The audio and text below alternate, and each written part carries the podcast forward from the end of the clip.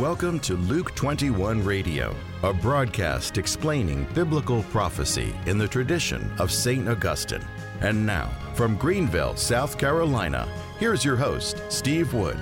Hello, this is Steve Wood, and welcome to Luke 21 Radio. I have been looking forward to this episode because we're going to try to bring some conclusions that are just fantastic if you understand the tremendous reality of Christ's present kingdom in the world, which is the Amill viewpoint. We had two handouts we offered our listeners, and you can get those if you haven't gotten them yet by simply sending an email to askthehost at gmail.com.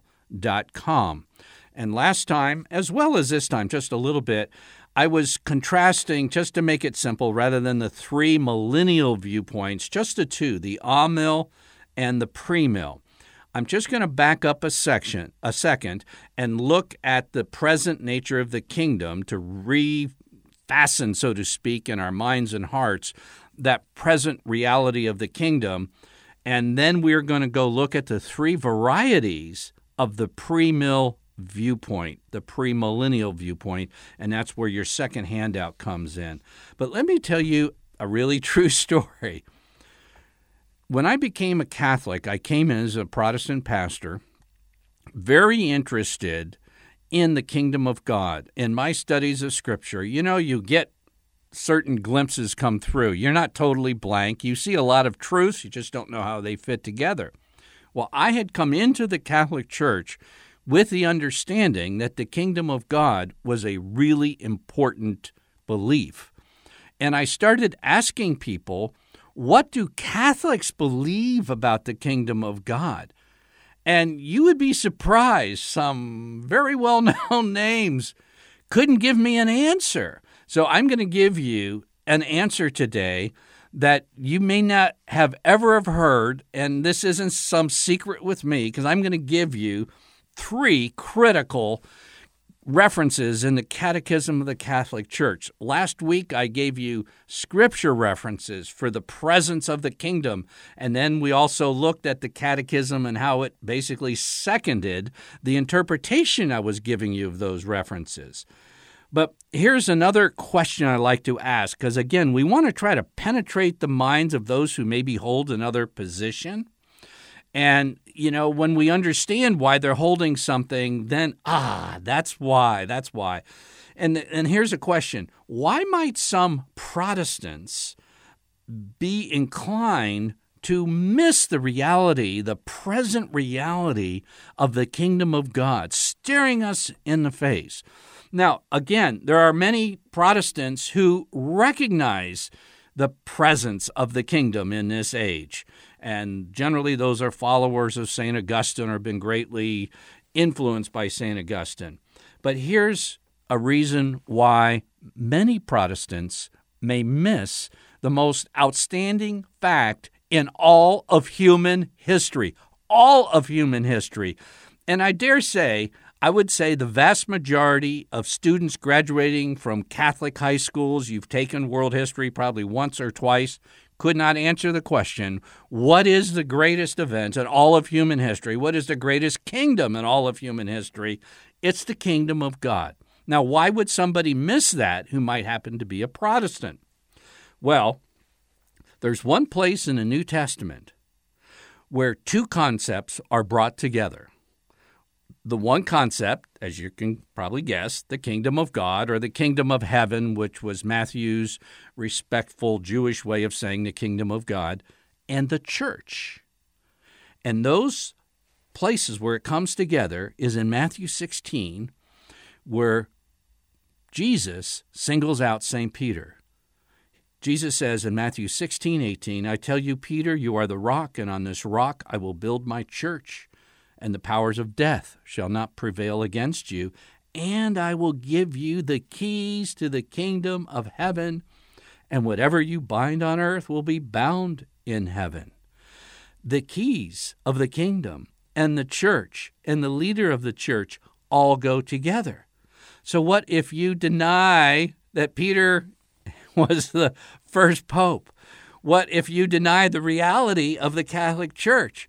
It wouldn't be hard. I'm not saying all Protestants do this, I'm not by any means, but it wouldn't be hard, like my own life and pilgrimage to uh, trying to understand biblical prophecy, is to allow the kingdom to go into eclipse in the present age. Here's three references from the Catechism.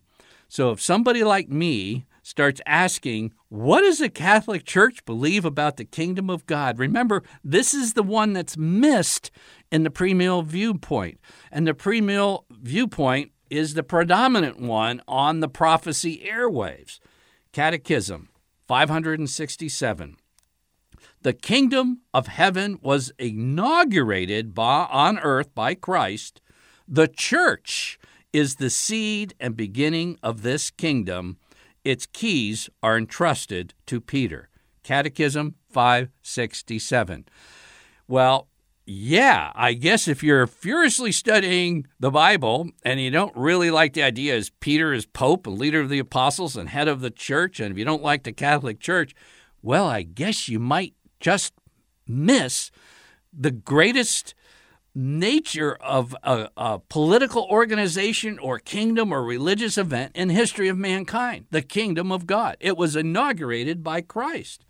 Oh you say oh you just pulled something out of the hat. There's a lot of stuff in that catechism. Well how about section 763 the lord jesus inaugurated his church by preaching the good news that is the coming of the reign of God. The reign of God is the kingdom of God, promised over the ages. To fulfill the Father's will, Christ ushered in the kingdom of heaven on earth. The church is the reign of Christ already present in mystery. So you see, if you study biblical prophecy, you not only understand biblical prophecy, you get right to the heart of human history. You get to an understanding of apologetics, of what what is going on in our age, and you think, well, how could the world ever go and, and embrace somebody as horribly wicked as the Antichrist? Just let a break happen in the church that rejects the Catholic faith, which is the kingdom of God on earth, rejects uh, the descendants of St. Peter, who holds the keys to the kingdom on earth, and then in that void, guess what pops up? This is serious stuff, folks. One last catechism reference 865. The church is ultimately one, holy, Catholic, and apostolic in her deepest and ultimate identity because it is in her that the kingdom of heaven, the reign of God, already exist and will be fulfilled at the end of time. The kingdom has come in the person of Christ and grows mysteriously in the hearts of those incorporated into him. This isn't something that's just happening in the church. This is happening in the lives of Christians. This is the stark reality of the present age. And that's why we don't believe in the premill viewpoint, which sees a future kingdom age being inaugurated after Christ returns sometime in the future. No, it's now. Now, we're going to deal with, in a very unique way, the whole rapture question. And I've dealt with the rapture question in depth when we studied Paul's epistles to the Thessalonians, particularly 1 Thessalonians, particularly chapter 4. And I did the biblical work there. We're going to take a different approach here and basically look how the whole idea of the pre trib, rapture at any moment theory fits in to the whole outline of the views of biblical prophecy. So we're going to turn to our second handout, the three varieties of the premill viewpoint. And again, the premill viewpoint is shown there that the kingdom age only begins after Christ returns. And I've tried beginning of this broadcast, all last broadcast, and basically throughout the book of Revelation to show you no, the you know, kingship and worship are at the heart of the entire book of Revelation. Now, in the premill viewpoint, there are three sub varieties. And that's why on your handout, and if you want one of these again, just email askthehost at gmail.com and say, give me the uh, prophecy handouts or whatever, and we'll get them to you. So I have Roman numeral one, the premill viewpoint, and under it I have three sub points of the premill, three varieties A, B, and C, and what's called the pre trib, mid trib, and post trib. Now, this is very important. These are not isolated positions. These are three varieties under the overall premillennial viewpoint. So the pre trib is pre trib premill. You got that? In other words, pre trib is a sub variety of premill. Mid trib is mid trib premill. It's in the middle of the tribulation, the rapture occurs, and it's premill, the whole idea of a future kingdom, which we've tried to refute. And then third, you have post trib. Now, if you see these, I have the thousand year period preceded by the second coming of Christ on your handout.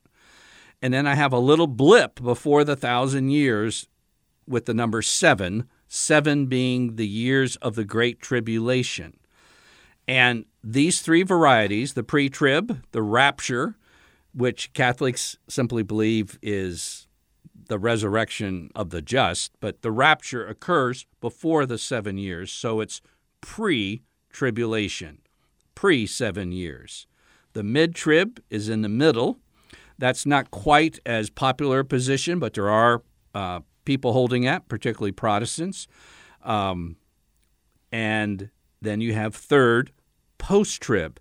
Now, the post trib variety of pre mill is the historic pre mill. This is what those in the very early church who were perhaps not really aware yet that the restoration of the kingdom wasn't just like re kickstarting the nation Israel's kingdom, but it was a worldwide kingdom that the kingdom in Israel under King David was just simply a preview of what Christ wanted to do, Christ being the son of David, the successor of David over the whole world.